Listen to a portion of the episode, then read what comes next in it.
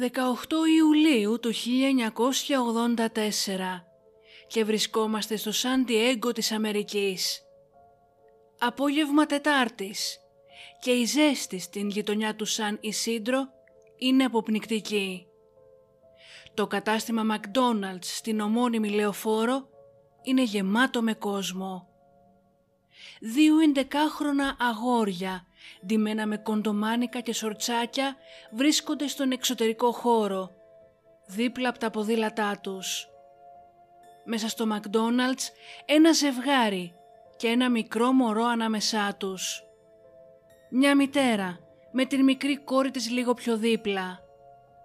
Δύο μικρά αγόρια δίπλα στον πατέρα του ενός. Μια ηλικιωμένη γυναίκα σε ένα απόμερο τραπέζι. Εργαζόμενοι στα McDonald's ο ένας δίπλα στον άλλον. Πριν από 75 ακριβώς λεπτά ήταν όλοι ζωντανοί. Τώρα κοίτονται νεκροί πάνω στα σκούρα πλακάκια σε λίμνες αίματος. Βρίσκονται κρεμασμένοι πάνω σε καρέκλες, κολουριασμένοι κάτω από τραπέζια, χωμένοι πίσω από έπιπλα, μάρτυρες των απέλπιδων προσπαθειών τους να προστατευτούν, να προστατευτούν από ένα τέρας που εκείνη την ημέρα αποφάσισε να κυνηγήσει ανθρώπους. Καλώς ήρθατε στο True Crime αλλά ελληνικά. Ένα podcast που θα σας προκαλέσει εφιάλτες. Θα σας κάνει να τρομάξετε με το τι είναι ικανός να κάνει ο άνθρωπος και θα σας πάει σε όλο τον κόσμο για να ξετυλίξουμε μαζί σελίδες από γνωστά και άγνωστα εγκλήματα, serial killers και άλλες υποθέσεις. Είμαι η Μυρτώ και κάθε εβδομάδα θα βουτάμε στο σκοτάδι του ανθρώπινου μυαλού.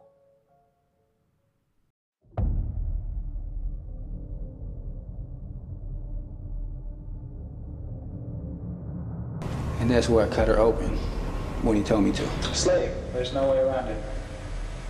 Primarily a sexual slave, but nonetheless a physical slave as well. I had no intention of hurting him. I, I couldn't find any way to eat And the girl's you, you beat her to death with what? Uh, sledgehammer. We are all evil in some form or another.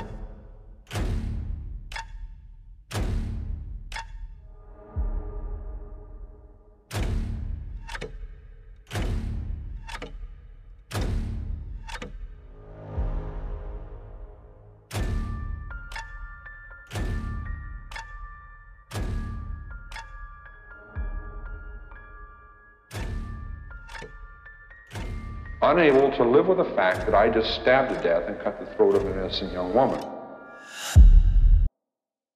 Ο James Oliver Huberty γεννήθηκε στο καντόν του Οχάιο στις 11 Οκτωβρίου του 1942. Οι γονείς του ήταν ο Earl και η Άικλ Eva και είχαν ήδη μια κόρη την Ruth τεσσάρων ετών. Οι γονείς του James ήταν μεθοδιστές και μεγάλωσαν τα παιδιά τους σύμφωνα με αυτές τις πεπιθήσεις. Ο Earl ο οποίος ήταν εργατικός άνθρωπος, δούλευε σε ένα χαλιβουργείο για να συντηρήσει την οικογένειά του, αλλά ονειρευόταν να αποκτήσει την δική του φάρμα κάποια ημέρα. Σε ηλικία τριών ετών ο James χτυπήθηκε από πολιομιελίτιδα. Υπέφερε για μεγάλο χρονικό διάστημα με επώδυνα συμπτώματα και χρειάστηκε να φορέσει σίδερα στα πόδια του, μιας και η ασθένεια τα είχε κάνει στραβά και δυσκολευόταν να περπατήσει. Δυστυχώς τα βοηθήματα αυτά τον έκαναν στόχο για έντονο bullying, όπου σε συνδυασμό με το κόμπλεξ που του είχε δημιουργηθεί ανέπτυξε κοινωνικές φοβίες και αποτραβήχτηκε, προτιμώντας να είναι μόνος του, μακριά από άλλους ανθρώπους. Το 1950 η ζωή του διαλύθηκε όταν ο πατέρας του δήλωσε πως θα μετακόμισε την οικογένεια σε μια φάρμα στην Πενσιλβάνια. Η άρνηση όμως της μητέρας του της Άικλ να ακολουθήσει τον σύζυγό της προκάλεσε την φυγή της, παρατώντας έτσι την οικογένεια για να γίνει ιεροκήρυκας για μια οργάνωση νότιων βαπτιστών ισχυριζόμενη πως αυτό ήταν το κάλεσμά της. Ο Τζέιμς, ο οποίος ήταν τότε 7 ετών και η αδερφή του η Ρουθ αγωνίστηκαν να συμβιβαστούν με αυτή την απουσία. Ήταν κάτι που ο νεαρός δεν αποδέχτηκε ποτέ πλήρως και τον προβλημάτιζε για χρόνια. Παρά το γεγονός ότι η Άικλ παράτησε την οικογένειά της, ο Έρλ ήταν αποφασισμένος να δουλέψει σκληρά στην φάρμα, αλλά να δουλέψει σκληρά και για τη νέα ζωή που είχε φτιάξει για τον ίδιο και τα δύο παιδιά του. Ο μικρός James συνέχισε να παλεύει με την απουσία της μητέρας του και παρόλο που δεν είχε πλέον τα σίδερα στα πόδια του και τα συμπτώματα είχαν σταματήσει, του έμεινε ένα ελαφρύ κουτσό βάδισμα που εντάθηκε ακόμα περισσότερο στο δημοτικό και στο γυμνάσιο. Συνέχισε να πέφτει θύμα bullying, το οποίο όμως έγινε σκληρό και απάνθρωπο όταν οι συμμαθητές του ανακάλυψαν ότι προερχόταν από ένα διαλυμένο σπίτι. Ο νεαρός James απομακρυνόταν όλο και περισσότερο από τους ανθρώπους και προσπαθούσε να αποφεύγει όσο το δυνατόν όλες τις κοινωνικές καταστάσεις, έχοντας λίγους έως καθόλου φίλους. Τα πράγματα στο σπίτι ήταν οικονομικά δύσκολα, καθώς ο πατέρας του έπρεπε να δουλεύει τα βράδια για να τα βγάλει πέρα, οπότε δεν ήταν ποτέ στο σπίτι. Χρόνια αργότερα οι γείτονες θα περιέγραφαν τον James ως ένα πολύ μοναχικό αγόρι που φαινόταν να προτιμάει την συντροφιά του σκύλου του και των ζώων της φάρμας από τους ανθρώπους. Εκτός όμως από μοναχικός και μη κοινωνικός, ο James ανέπτυξε μία αιμονή με τα όπλα και πυροβολούσε λάχανα και άλλα αντικείμενα ως μορφή ψυχαγωγίας. Όταν αποφύτησε το 1960 ήταν τόσο πολύ στο περιθώριο που όταν οι πρώην συμμαθητές του ρωτήθηκαν χρόνια αργότερα πώς ήταν ο Τζέιμς στο σχολείο, κανείς δεν μπορούσε να τον θυμηθεί. Ήταν σαν να μην είχε υπάρξει ποτέ. Μετά την αποφύτισή του, γράφτηκε στο κολέγιο Μαλόουν, όπου σπούδασε κοινωνιολογία. Ενδιαφέρθηκε για την νεκροτομική επιστήμη και αποφάσισε να μετακομίσει στο Πίτσμπεργκ της Πενσιλβάνια για σπουδές. Εκεί γνώρισε την δασκάλα Έτνα Μάρκλαντ, με την οποία θα έκαναν και σχέση. Όσο σπούδαζε, έκανε την πρακτική του στο γραφείο τελετών Don Williams. Κατάφερε να κρατήσει την θέση αυτή για δύο χρόνια. Παρά κάποια περίεργα περιστατικά, κατά τα οποία συμπεριφερόταν ανάρμοστα προς τους πενθούντες που παρακολουθούσαν τις λειτουργίες. Κάποιες φορές, μετά από κάποια λειτουργία, οι θλιμμένοι φίλοι και συγγενείς του αποθανόντος, όπως ήθιστε, χρειάζονταν λίγο χρόνο για να μαζευτούν. Και αυτό ενοχλούσε τον James, ο οποίος ήθελε να φύγουν όλοι από το κτίριο μετά το τέλος της κηδείας. Ο James δεν είχε καμία κοινωνική δεξιότητα ή ενσυναίσθηση και φαινόταν απίστευτα άκαρδος απέναντι στους ανθρώπους. Παρά την συμπεριφορά του στο γραφείο τελετών, ολοκλήρωσε την πρακτική του, πήρε επαγγελματική άδεια για τα ρίχευση και παντρεύτηκε την Έτνα. Άλλαξε όμως γνώμη για την καριέρα που είχε διαλέξει και έπιασε δουλειά ως συγκολητής σε ένα κοντινό εργοστάσιο. Το 71 ο Τζέιμς και η Έτνα μετακόμισαν σε ένα μεγάλο σπίτι στο Μάσιλον του Οχάιο. Μετά από λίγο καιρό απέκτησαν δύο κόρες, την Ζέλια και την Κασάντρα.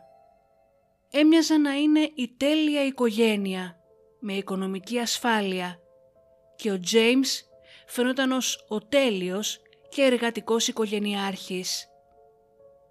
Στα παρασκήνια όμως τίποτα δεν ήταν όπως φαινόταν.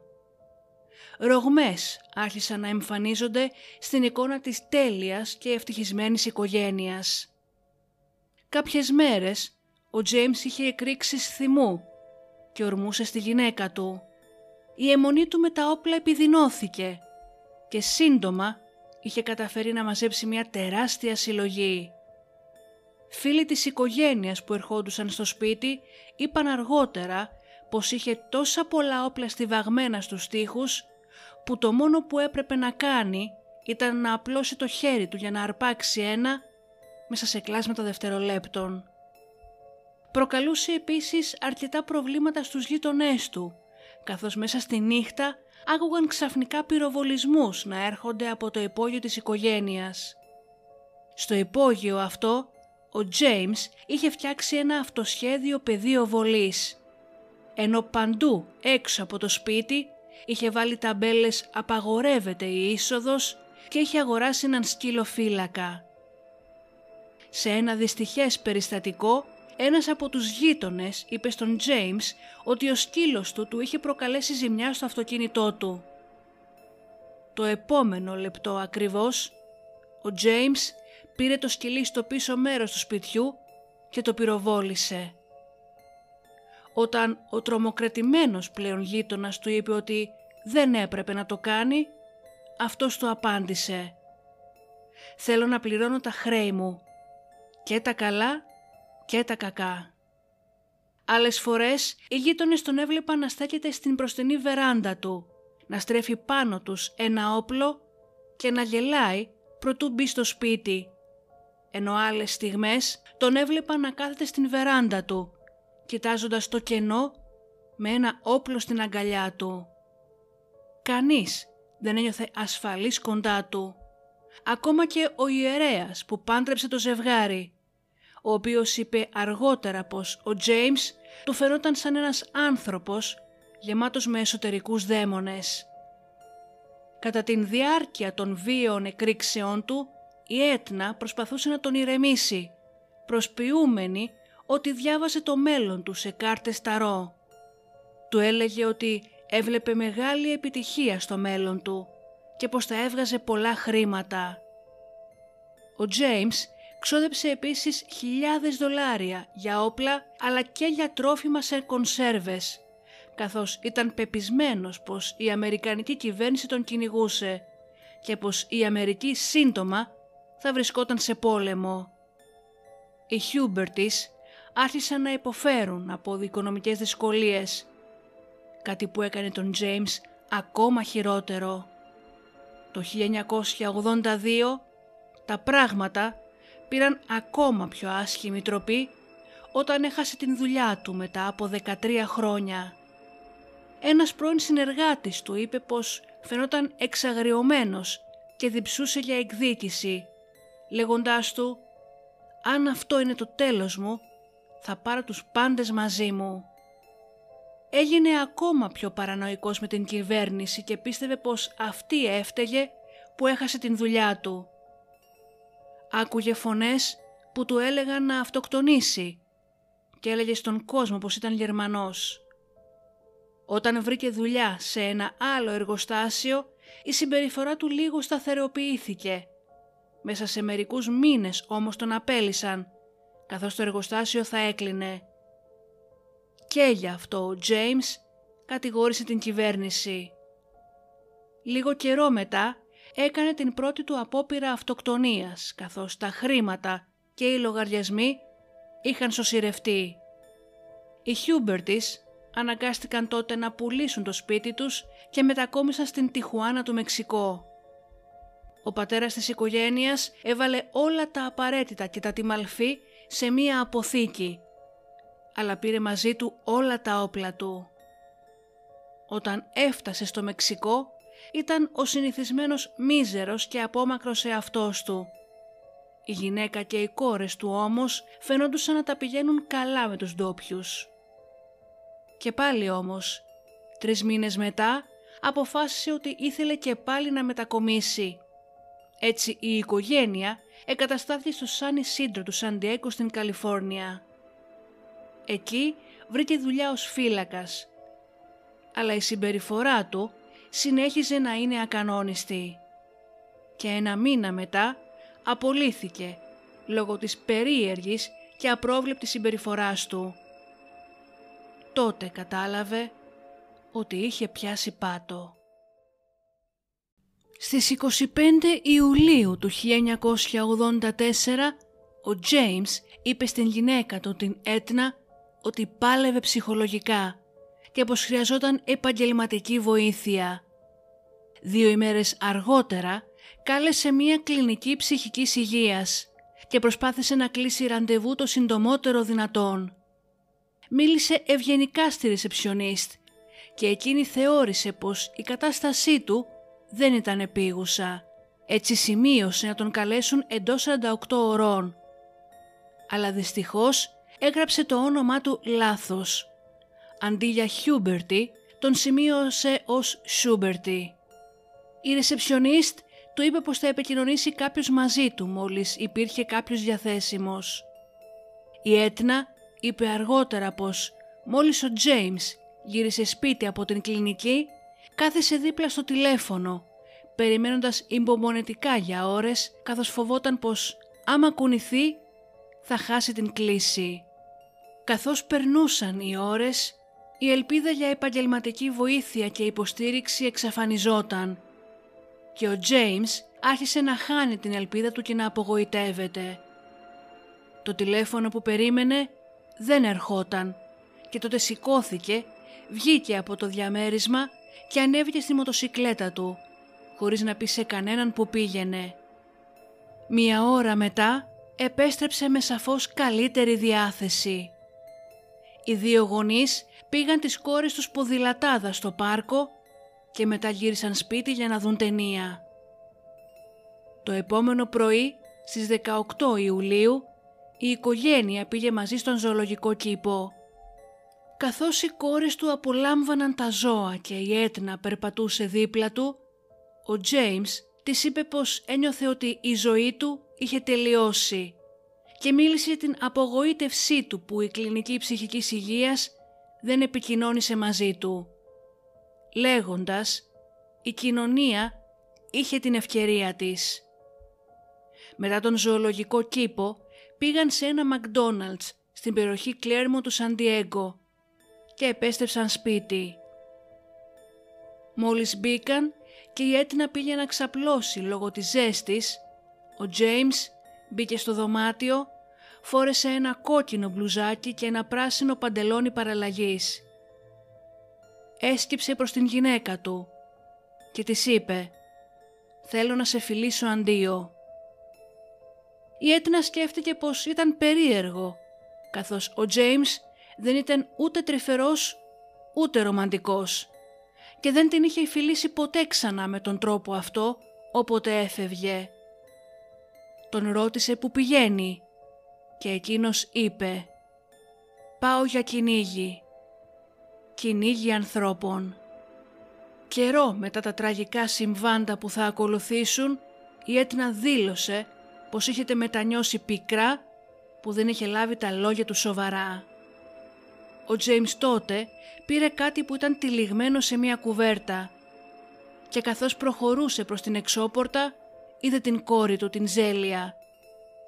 Η Ζέλια τον κοίταγε και αυτός της είπε «Αντίο, δεν θα επιστρέψω». Οδήγησε στην λεωφόρο σαν Ισίντρο και κατευθύνθηκε προς ένα σούπερ μάρκετ και μετά προς ένα ταχυδρομείο. Προτού καταλήξει στο πάρκινγκ των McDonald's που ήταν 180 μέτρα απόσταση από το σπίτι του. Όταν βγήκε από το αυτοκίνητο, είχε στην κατοχή του μία πλειάδα όπλων. Ένα ούζι 9 χιλιοστών, ένα Browning HP 9 χιλιοστών, ένα Winchester 1200 και μία τσάντα γεμάτη με εκατοντάδες φυσίγγια για κάθε όπλο. Καθώς το ρολόι πλησίαζε τέσσερις το απόγευμα, εκείνη την ζεστή Τετάρτη, ο Τζέιμς, κουβαλώντας τα όπλα και τα πυρομαχικά του, μπήκε στο κατάμεστο McDonald's. Μέσα βρίσκονταν περίπου 45 με 50 άτομα και μόλις η πόρτα έκλεισε πίσω του, έστρεψε το κυνηγετικό του όπλο σε έναν από τους υπαλλήλους τον 16χρονο Τζον Άρλοντ. Ο βοηθός μάνατζερ που είδε τι γινόταν, φώναξε στον Τζον. «Αυτός ο τύπος θα σε πυροβολήσει». Με το όπλο του στραμμένο ακόμα προς τον Τζον, ο Τζέιμς πάτησε την σκανδάλη. Αλλά δεν συνέβη τίποτα. Μέσα σε όλη την ταραχή, η Νέβα Κέιν, η διευθύντρια των McDonald's, πλησίασε τον Τζον καθώς αυτός άρχισε να απομακρύνεται από τον James. Τότε ο Χιούμπερτι έστρεψε το όπλο του στο ταβάνι και πυροβόλησε. Προτού στρέψει το όπλο του στην 22χρονη Νέβα. Της έριξε μία σφαίρα η οποία την πέτυχε κάτω από το αριστερό της μάτι. Η νεαρή Νέβα έπεσε εμόφυρτη στο πάτωμα και λίγα λεπτά αργότερα ξεψύχησε. Ήταν ξεκάθαρο πως δεν πρόκειτο ούτε για αστείο ούτε για φάρσα. Ο πανικός και ο απόλυτος τρόμος που ένιωθαν οι θαμώνες εκείνη την στιγμή ήταν αδιανόητος. Ο Τζέιμς όμως δεν είχε τελειώσει. Έστρεψε ξανά το όπλο του στον Τζον και τον πυροβόλησε στο στήθος. Ακούστηκε να φωνάζει ακίνητοι, όλοι στο έδαφος και αναφέρθηκε σε όλους ως βρωμιάριδες. Άρχισε να φωνάζει λέγοντας ότι είχε σκοτώσει χιλιάδες και πως σκόπευε να σκοτώσει άλλους χίλιους. Ο 25χρονος Βίκτορ Ριβέρα προσπάθησε να τον ηρεμήσει και να τον πείσει να πετάξει το όπλο. Ο Τζέιμς τότε γύρισε στον Βίκτορ και τον πυροβόλησε 14 φορές φωνάζοντας να σκάσει, όσο ο 25χρονος ούρλιαζε από τον πόνο. Οι περισσότεροι από τους παρευρισκόμενους έκαναν ό,τι μπορούσαν για να κρυφτούν κάτω από τα τραπέζια και τους πάγκους, αλλά υπήρχαν περιορισμένα μέρη για να κρυφτούν, καθώς υπήρχαν τόσοι πολλοί μέσα στο εστιατόριο. Ο Χιούμπερτι βρήκε έξι γυναίκες και παιδιά μαζεμένα, κουρνιασμένα σε μία γωνία, να τρέμουν από φόβο και έστρεψε το όπλο τους στην 19χρονη Μαρία Κολμενέρο την οποία πυροβόλησε στο στήθος.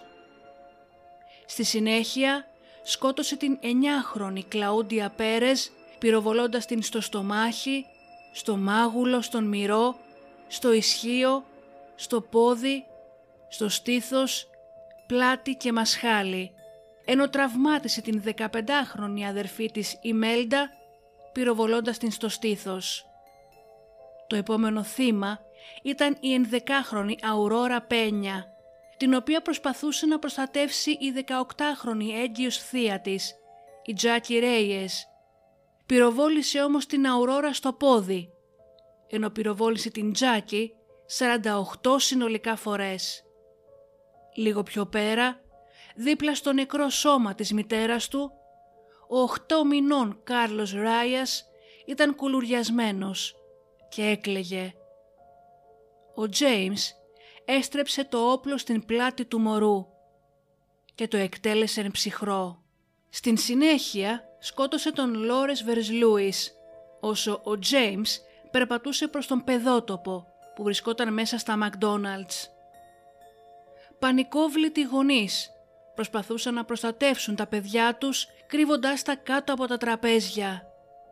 Με μάτια γεμάτα τρόμο προσπαθούσαν να βρουν ένα μέρος να κρυφτούν όσο ο δολοφόνος τους πλησίαζε. Η ζωική αυτή ανάγκη ενός γονιού να προστατεύσει το παιδί του. Η 31 ετών Μπλάιθ Χερέρα προσπάθησε να προφυλάξει τον 11χρονο γιο της, τον Ματέο, κάτω από έναν πάγκο, ενώ ο σύζυγός της, ο Ρόναλντ, είχε γίνει ασπίδα προστασίας μπροστά από τον 12χρονο γιο του, τον Κιθ Τόμας. Ο Τζέιμς άρχισε να πυροβολεί όσους κάθονταν στα τραπέζια, παγωμένοι από τον φόβο. Καθώς περπατούσε προς όσους είχαν πάει κάτω από τα τραπέζια, ο Ρόναλτ είπε στον Τόμας να μην κουνηθεί, θωρακίζοντας το αγόρι με το σώμα του.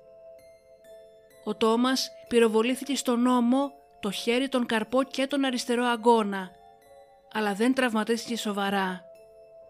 Από την άλλη, ο Ρόναλτ δέχτηκε οχτώ σφαίρες στο στομάχι, στο στήθος, στο χέρι και στο κεφάλι, αλλά κατά έναν θαυματουργό τρόπο επέζησε.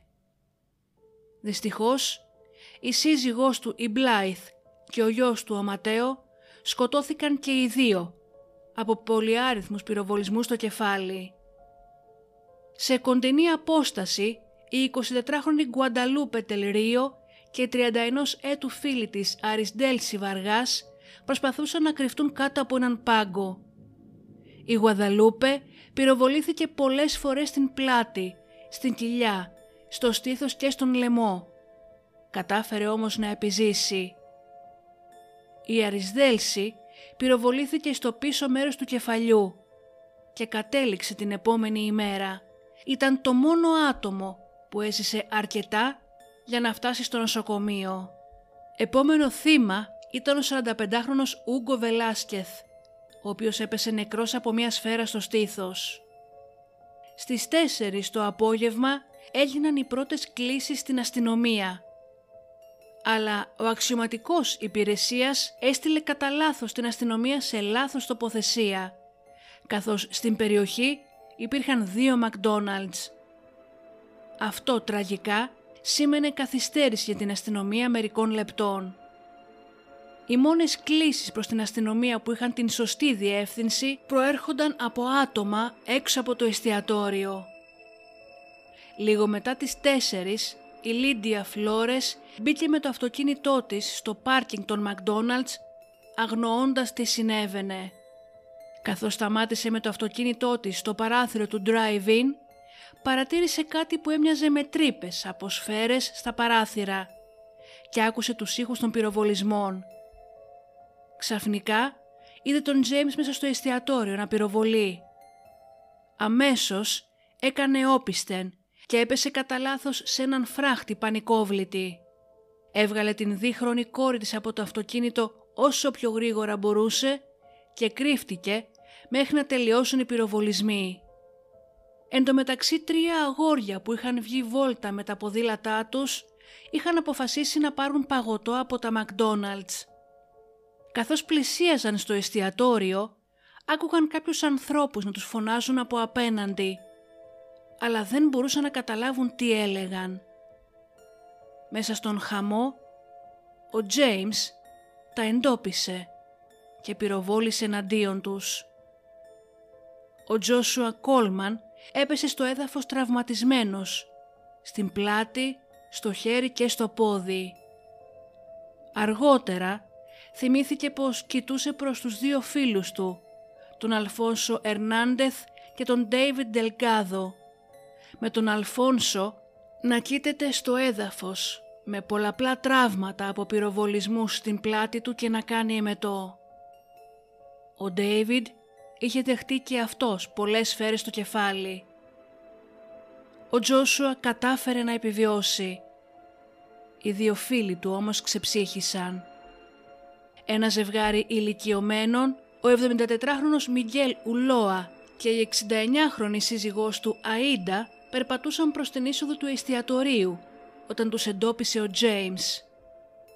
Πυροβόλησε την Αΐντα στο πρόσωπο και τραυμάτισε τον Μιγγέλ. Ένας θαμώνας που ξέφυγε χωρίς τραυματισμούς δήλωσε αργότερα πως είδε τον Μιγγέλ να κρατάει την γυναίκα του στην αγκαλιά του, προσπαθώντας να σκουπίσει το αίμα από το πρόσωπό της και να φωνάζει κατάρες τον Τζέιμς. Προτού αυτός τον πυροβολήσει θανάσιμα.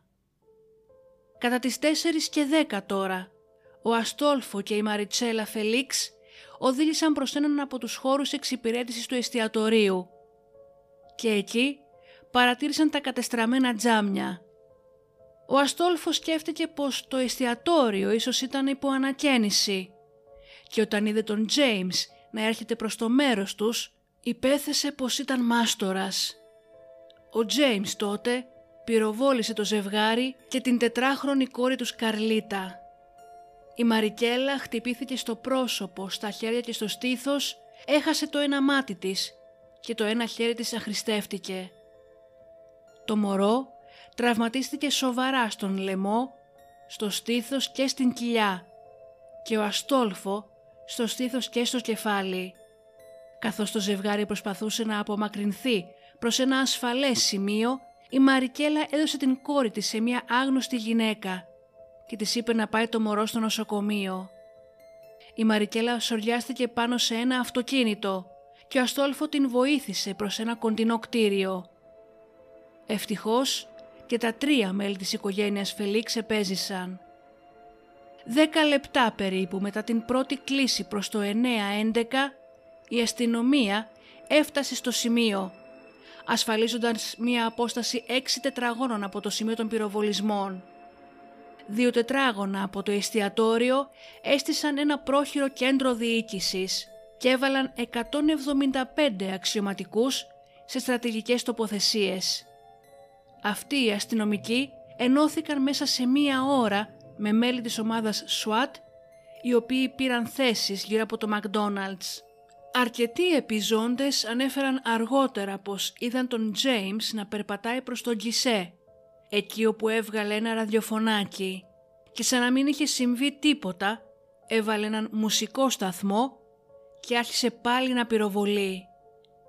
Πήγε προς τον χώρο της κουζίνας, όπου βρήκε έξι υπαλλήλους που κρύβονταν εκεί. Σκότωσε την 21 έτους Πολίνα Λόπεζ, την 19χρονη Έλσα Φιέρο και την 18χρονη Μαργαρίτα Πατίγια, ενώ ο 17χρονος Αλμπέρτο Λέος τραυματίστηκε σοβαρά. Λίγα λεπτά προτού αρχίσει να πυροβολεί ο Τζέιμς, η Μαργαρίτα είχε παροτρύνει την συνάδελφό της την 17χρονη Wendy Φλάναγκαν να τρέξει προς την έξοδο. Ο Τζέιμς όμως την γέμισε σφαίρες. Η Wendy, τέσσερις άλλοι υπάλληλοι των McDonald's και μία πελάτησα κατάφεραν να κρυφτούν μέσα σε ένα βοηθητικό δωμάτιο που υπήρχε στο υπόγειο. Εν τω μεταξύ ο Αλμπέρτο, σοβαρά τραυματισμένος και αιμόφυρτος, κατάφερε να συρθεί στις σκάλες που οδηγούσαν στο δωμάτιο αυτό και μπόρεσε να κρυφτεί μαζί με τους άλλους. Καθώς ο 19χρονος Χοζέ Πέρες ούρλιαζε από αγωνία, ο Τζέιμς τον πυροβόλησε στο κεφάλι. Μαζί του έπεσαν νεκρές οι 22χρονοι φίλοι του Γκλώρια Γκονζάλες και η Μισελ Κάνκρος. Η Αουρόρα Πένια που προσπαθούσε να το παίξει νεκρή όσο βρισκόταν δίπλα στην νεκρή θεία της, την ξαδέρφη της και τους δύο φίλους της, πίστευε πως ο Τζέιμς είτε είχε σταματήσει να πυροβολεί, είτε του είχαν τελειώσει τα πυρομαχικά. Άνοιξε δειλά τα μάτια της για να δει πού βρισκόταν και με φρίκι είδε τον Τζέιμς να στέκεται από πάνω της και να την κοιτάζει. Τότε την έβρισε της πέταξε ένα σακουλάκι με τηγανιτές πατάτες και την πυροβόλησε στο χέρι, στο λαιμό και στο στήθος. Αν και η Αουρόρα κατάφερε να επιβιώσει, θα χρειαζόταν πολύ περισσότερο χρόνο για να αναρρώσει στο νοσοκομείο από ό,τι μερικοί από τους άλλους τραυματισμένους επιζώντες. Εν τω μεταξύ η αστυνομία μέσα από το κέντρο διοίκησης που είχαν στήσει δεν γνώρισαν ακόμη πόσοι ένοπλοι ήταν μέσα στο εστιατόριο. Τα παράθυρα ήταν όλα σπασμένα και καθώς ο Τζέιμς χρησιμοποιούσε τρία διαφορετικά όπλα και πυροβολούσε τόσο γρήγορα, οι αστυνομικοί πίστευαν ότι μέσα ήταν περισσότεροι από ένας δολοφόνη. Ο Τσάρλς Φώστερ, ένας ελεύθερος σκοπευτής της αστυνομίας SWAT, τοποθετήθηκε στην οροφή του ταχυδρομείου, δίπλα στα McDonald's είχε εξουσιοδότηση να σκοτώσει τον ένοπλο την στιγμή που θα είχε καθαρή οπτική γωνία. Στις 5 και 17 ο Τσάρλς, ο οποίος παρακολουθούσε προσεκτικά τις κινήσεις του James, προσπαθούσε να βρει την ευθεία και τέλεια βολή. Ο James όμως κινόταν συνέχεια πίσω από τις σπασμένες πόρτες. Ξαφνικά ένα δευτερόλεπτο ήρθε σε απόλυτη ευθεία με το στόχαστρό του και εκείνη την στιγμή άδραξε την ευκαιρία του. Μόλις ο Τσάρλς είχε καθαρή ευθεία προς τον Τζέιμς, έριξε μία μόνο σφαίρα από απόσταση περίπου 32 μέτρων και αυτή η σφαίρα τον πέτυχε στο στήθος. Έκοψε την αορτή ακριβώς κάτω από την καρδιά του Τζέιμς και βγήκε από τη σπονδυλική του στήλη. Ο Χιούμπερτι έπεσε προς τα πίσω και πέθανε σχεδόν ακαριαία. Ο φρικτός αυτός εφιάλτης είχε διαρκέσει 77 λεπτά. Μέσα σε αυτά τα 77 λεπτά κόλασης είχε ρίξει τουλάχιστον 245 φυσίγια, σκοτώνοντας εμψυχρό 21 αθώους ανθρώπους και τραυματίζοντας 19 άλλους. Τα θύματα, των οποίων οι ηλικίες κυμαίνονταν από 8 μηνών έως 74 ετών, ήταν κυρίως, αν και όχι αποκλειστικά, μεξικανικής ή μεξικανοαμερικανικής καταγωγής. Ήταν σαν να είχε σταματήσει ο χρόνος. Όλα τα σώματα κοίτονταν ξαπλωμένα τριγύρω. Κεφάλια πεσμένα στα τραπέζια. Δύο παιδιά νεκρά δίπλα από τα ποδήλατά τους. Ένα μωρό νεκρό στην αγκαλιά των γονιών του.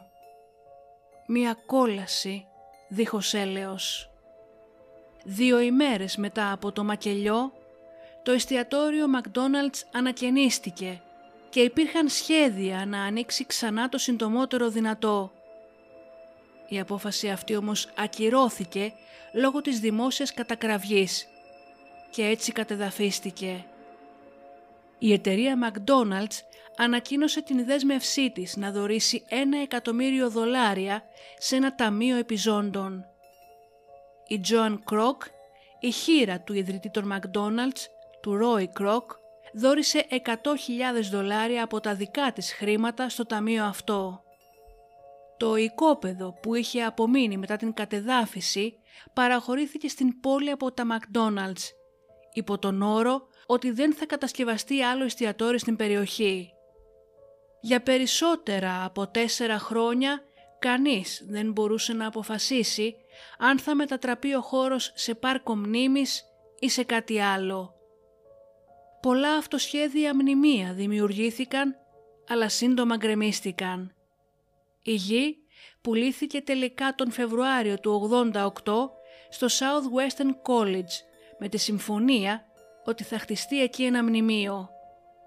Το μνημείο αυτό που σχεδιάστηκε από τον Ρόμπερτ Βάλντες αποτελείται από 21 εξαγωνικούς λευκούς μαρμάρινους πυλώνες που κυμαίνονται σε ύψος από μισό έως 1,70 μέτρα.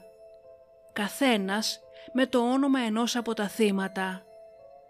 Ως αποτέλεσμα αυτού του μακελιού λήφθηκαν νέα μέτρα αυξήθηκε η εκπαίδευση για τις ειδικές δυνάμεις και αγοράστηκαν ισχυρότερα πυροβόλα όπλα για τον καλύτερο εξοπλισμό της αστυνομίας ώστε να αντιμετωπίζουν σωστά τέτοιες τραγωδίες.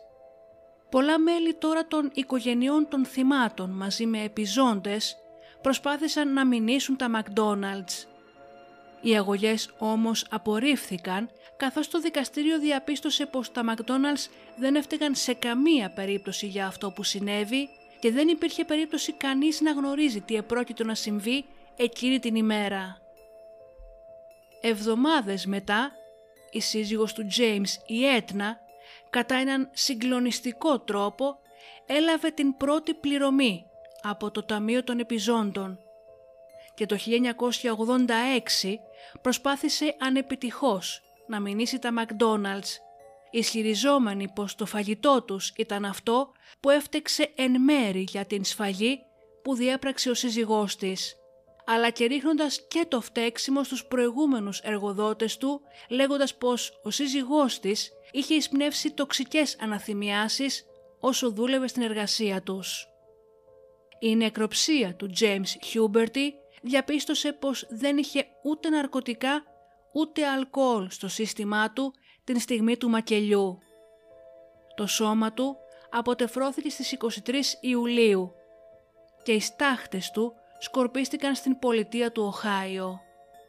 Η Έτνα και οι κόρες της μετακόμισαν σε άλλη πόλη και άλλαξαν τα ονόματά τους, με την Έτνα να πεθαίνει από καρκίνο του μαστού το 2003. Αργότερα, ένας από τους επιζώντες, ο Αλμπέρτο Λέος, έγινε αστυνομικός. Υποκείμενα ψυχικά νοσήματα που δεν ανακαλύπτονται. Φωνές βοήθειας που δεν ακούγονται. Άτομα απολύτως φυσιολογικά εξωτερικά που εσωτερικά παλεύουν με δαίμονες. Η μη έγκυρη διάγνωση ψυχικών ασθενειών έχει κοστίσει εκατοντάδες ζωές, χωρίς λόγο. Κάποια στιγμή θα πρέπει να λάβουμε σοβαρά τέτοια red flags. Αλλιώς μπορεί να είναι η σειρά μας. Σας ευχαριστώ που και σήμερα με ακούσατε, να είστε καλά και τα λέμε στον επόμενο εφιάλτη.